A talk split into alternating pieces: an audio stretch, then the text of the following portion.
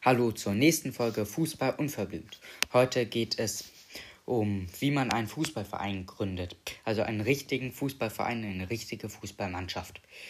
Insgesamt werde ich eine Menge darüber labern und mal gucken, wie das so wird.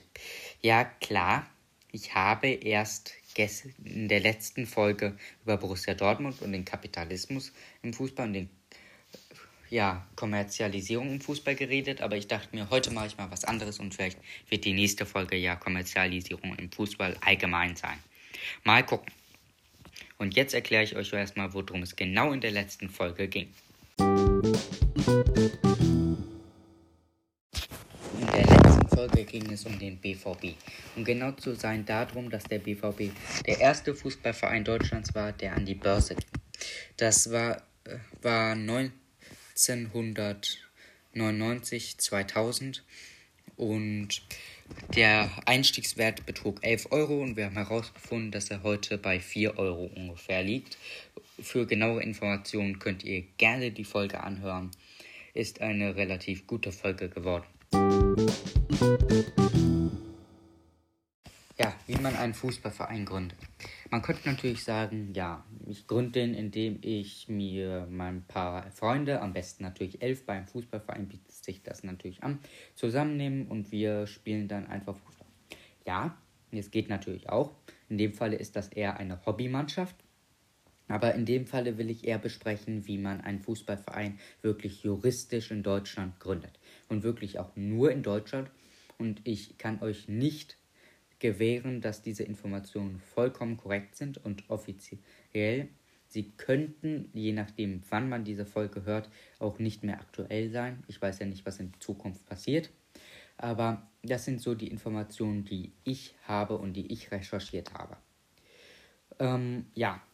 11 Freunde muss man sein, heißt es ja auch. Das stimmt gar nicht mal so sehr, denn für einen juristisch rechtsfähigen Verein, also ein Verein, der auch verklagt werden kann und der auch klagen kann, braucht man auf der Satzung, dazu komme ich gleich, mindestens 7 Unterschriften. Und jetzt einmal zu dem Gründungsformular, in Anführungsstrichen. Die Satzung ist eben das, worin ihr alles Mögliche festhaltet, was wichtig für euren Verein ist. Das ist zum Beispiel, wie viele Mitglieder es geben kann, beziehungsweise aus wie vielen Mitgliedern der Vorstand besteht, wer Mitglied werden kann, was euer Verein überhaupt ist, wofür er gut ist, wann er gegründet wurde, welchen Namen er hat. Eigentlich eine sehr, sehr große Menge. Ich werde euch die Quellen auch heute in die Beschreibung des Podcasts geben, wenn es den gibt. Ja, es gibt eine Beschreibung des Podcasts hier und die werde ich euch da reingeben, soweit das funktioniert. Und ich werde sie euch natürlich wie jedes Mal am Ende der Folge auch noch sagen. Ja, was ist so eine Satzung? So eine Satzung ist das Formular, womit der Verein offiziell gegründet ist. Ohne eine Satzung darf der Verein nicht in das Vereinsregister aufgenommen werden. Die Satzung muss auch so gefüllt werden, wenn der Verein neu gegründet wurde. Um nicht so viel zu schreiben, habe ich euch auch noch eine Mustersatzung verlinkt oder ich werde sie euch verlinken, noch wenn das Ganze funktioniert. Ich probiere das heute erst zum ersten Mal aus. Ja, was muss alles so in einer Satzung noch drinstehen? Name, Sitz, Geschäftsjahr und eine Menge. Was genau, erfahrt ihr gleich. Ja, in so eine Satzung müssen verschiedene Dinge rein. Erstens gibt es ein Muss, ein Soll und ein Kann-Inhalt. Also 3 verschiedene Dinge, die in die Satzung können, müssen oder sollen. Das sind zum einen der Muss-Inhalt. Das ist nach § 57 des Bürgerlichen Gesetzbuches, nämlich muss in der Vereinssatzung eines eingetragenen Vereins dem Verein einen Namen geben. Also da muss ein Name drin sein, ein Zweck des Vereins, der Sitz des Vereins und die Bestimmung der Aussage, der Verein soll in ein Vereinsregister eingetragen werden, beziehungsweise meist ist es das Vereinsregister, in dem der Verein auch seinen Sitz hat.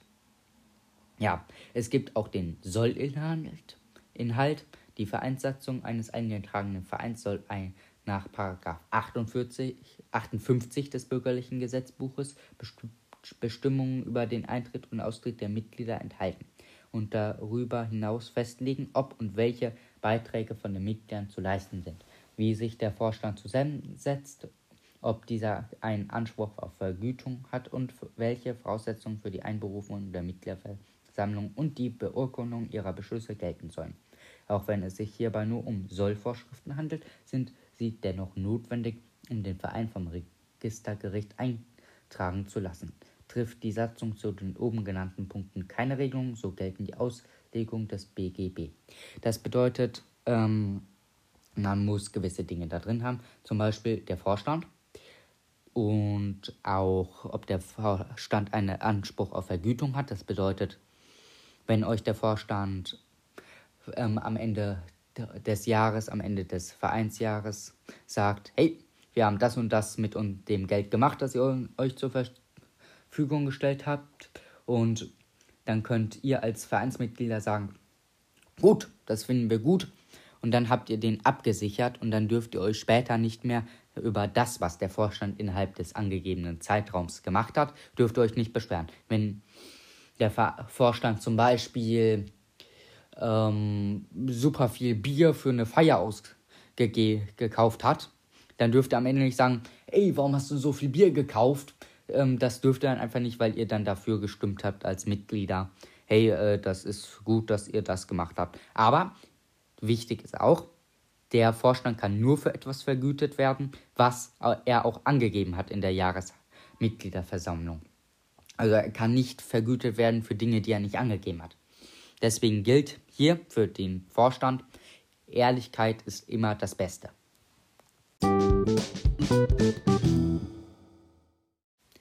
Ja, ich habe einen kurzen Schnitt gemacht, weil mir einfach die Spucke weggeblieben ist. Und es gibt natürlich auch jetzt zum Schluss noch den Kann-Inhalt. Deswegen zitiere ich wieder aus deutsches-ehrenamt.de. Einige Bereiche der Vereinsarbeit, für die es keine expliziten Vorgaben durch die Satzung gibt, regelt das BGB in dem Paragraphen 21 FF dieser gesetzlich regelnden Vereinsfassung. Sorgt in vielen Fällen für einen ausgewogenen Interessenausgleich aller Beteiligten. Sollen davon abweichend für den Verein andere Regelungen gelten, müssen diese zusätzlich in die Satzung aufgenommen werden. Das betrifft zum Beispiel eine stärkere Beschränkung von Mitgliederrechten oder die Vergabe von Sonderrechten an bestimmte Personen. Auch die Bildung weiterer Vereinsorgane zusätzlich zu Vorstand und Mitgliederversammlung ist möglich. In der Regel handelt es sich dabei um ein Kuratorium oder einen Beirat.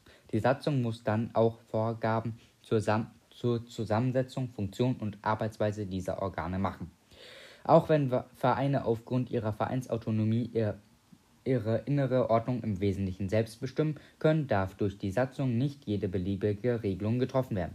So können Satzungsregelungen, die beispielsweise ein Vereinsorgan Willkür ermöglichen oder die einen so starken Fremdeinfluss im Verein zulassen, dass der Verein zur selbstständigen Willensbildung nicht mehr in der Lage ist, nicht wirksam vereinbart werden. Falls Ihr Verein Abweichungen von den gesetzlichen Regelungen vornehmen will, empfehlen wir Ihnen daher, sich im Rahmen des Vereins Schutzbriefs rechtssicher von uns beraten zu lassen. Zitat Ende. Ja, ich verlinke euch am Ende alles. Wichtig ist vor allem, dass in einer Vereinssatzung alles drinsteht, wofür der Verein ist, was er macht, was die einzelnen Organe dürfen. Zu den Organen komme ich gleich. Und eigentlich solltet ihr in der Satzung alles aufschreiben. Alles, was ihr braucht für den Verein. Nichts auslassen. Und ihr solltet euch natürlich am besten rechtliche Hilfe holen, aber dann habt ihr eben eine Satzung mit 50 Seiten. Ja, das ist am Ende eher weniger euer Problem, nur wenn ihr sie später ändern wollt. Aber das ist erstmal egal, weil wenn ihr den Verein eintragen wollt, muss erstmal das Vereinsregistergericht darüber entscheiden und die müssen sich das dann durchlesen. Es sollte natürlich auch logisch sein und mit dem, was ihr anders in der Satzung geschrieben habt, übereinstehen und natürlich auch nicht verfassungswidrig sein. Aber erstmal gilt, alles aufschreiben, was man aufschreiben muss, was euch in den Sinn kommt.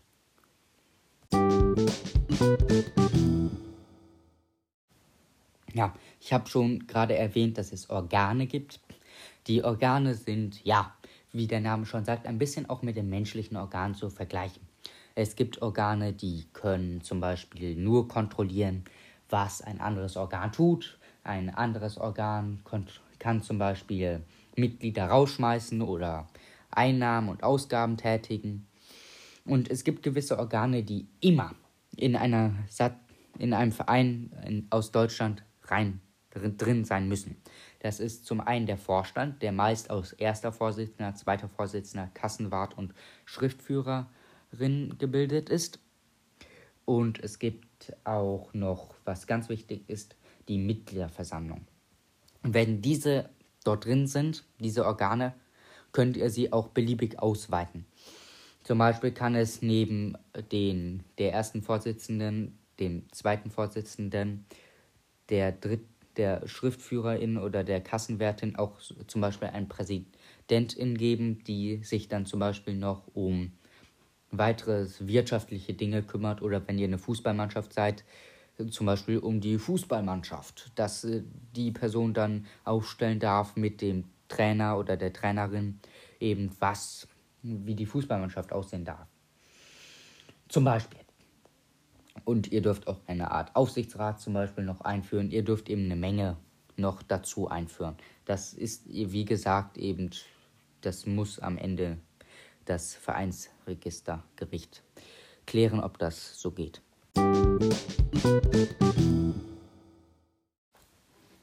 Ja, was gehört noch so zu einer Gründung eines Vereins?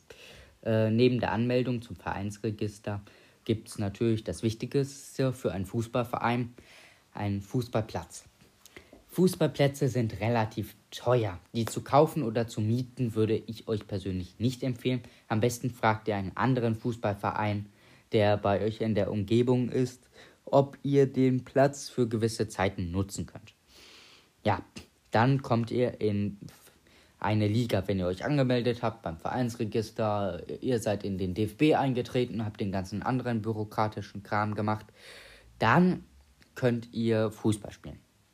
Ja, ihr solltet natürlich eine Infrastruktur haben, im Sinne von, ihr solltet einen Torwart haben, eine Abwehr, ein Mittelfeld, einen Sturm, Reservespieler, wenn möglich, und natürlich eine Trainerin, die dann dafür sorgt, dass ihr übertrainiert seid oder ihr trainiert euch selbst, je nachdem. Und dann gibt es noch, ganz wichtig, um Fußball zu spielen, eine Liga. Ja, ihr startet immer in der untersten Liga, das ist je nachdem, wo ihr seid. Ich habe jetzt als Beispiel Bochum genommen, da seid ihr erstmal in der Kreisliga und diese Kreisliga ist unterteilt. Unterteilt nochmal in mehrere Ligen, einfach damit das einfacher ist und es so geht, dass man dann sagt, hey, ich muss jetzt in die Liga und weil es eben eine Menge Vereine gibt. In dem Falle ist es in Bochum, also in Westfalen ist es Kreisliga D bis Oberliga, die zählt bei Kicker zu den Amateurligen, aber in Bochum ist es zum Beispiel die Kreisliga B, die als erstes da ist und sogar die Kreisliga C, Entschuldigung.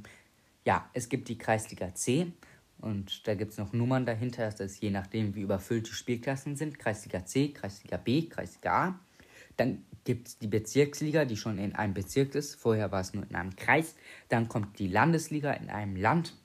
Dann ist die Westfalenliga da, das ist nochmal eine Unterteilung. Dann kommt die Oberliga. Und dann sind die Amateure offiziell beendet und ihr seid dann nicht mehr, wenn ihr es bis dahin geschafft habt, nicht in einer Oberliga, nicht mal Amateure, sondern ihr zählt schon so als Halbprofis sozusagen. Denn danach kommt die Regionalliga. Die ist nur noch in 4 Regionen unterteilt, nämlich, ich glaube, Osten, Süden, Norden, Westen, so ungefähr. Bayern, Nordrhein-Westfalen, glaube ich, ist einzeln, so ungefähr. Norden, Westosten, klar. Nordosten, sowas in der Art ist das, soweit ich weiß. Das sind die Regionalligen. Und danach kommen die Profiligen. Und wenn man das bis dahin geschafft hat, dann ist man schon wirklich stark, denn die Regionalligen sind Regionalliga Bayern, Nord, Nordost, Südwest und West. Und wenn man es in die dritte Liga geschafft hat, also dritte Liga, die kennt man normalerweise, das ist die Liga, in der Vereine spielen wie, ich glaube, FC Bayern München 2, glaube ich, ist da drin. Und zum Beispiel, ja, viele andere eben. Und wenn man es in die dritte Liga geschafft hat, dann kennt man sie schon. Dortmund 2 ist zum Beispiel auch da drin, Magdeburg, Osnabrück, Braunschweig. Und wenn man es dann von der dritten Liga in die zweite Liga geschafft hat, dann könnt ihr euch sicher sein, jetzt kennt man euch. Und dann natürlich fehlt in Deutschland als letztes die allerhöchste Liga, die Bundesliga. Von da aus kommen wir noch in die Champions League und so weiter und so fort.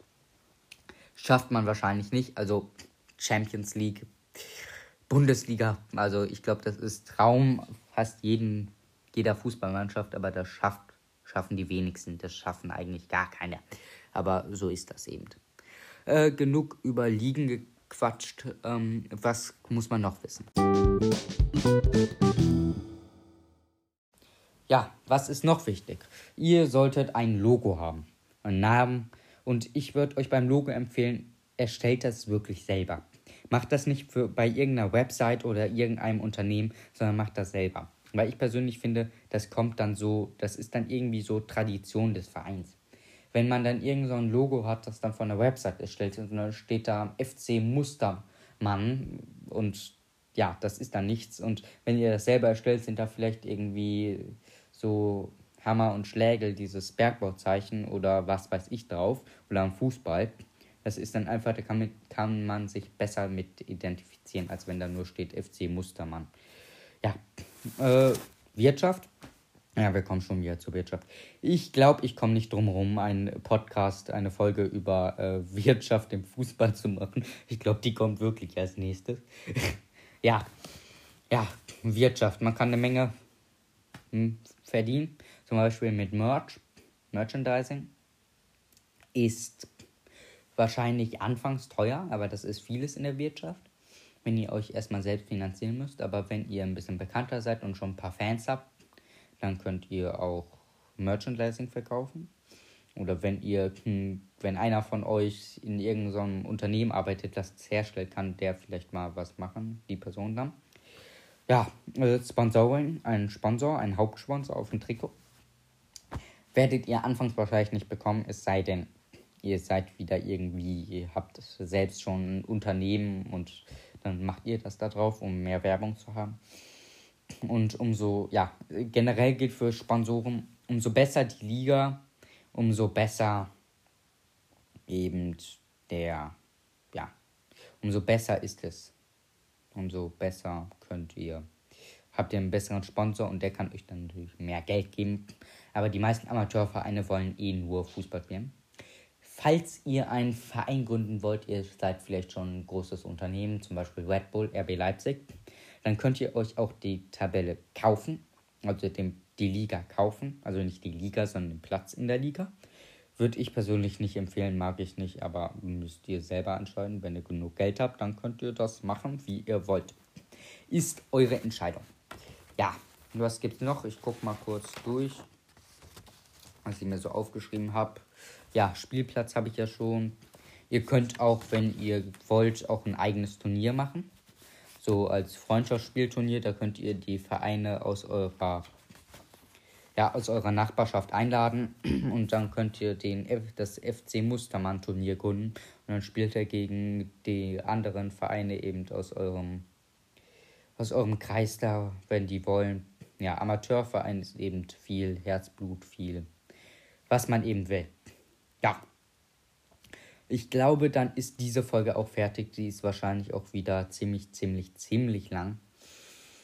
Ja, dann würde ich mal sagen, ihr wisst eine Menge. Eine Sache habe ich noch.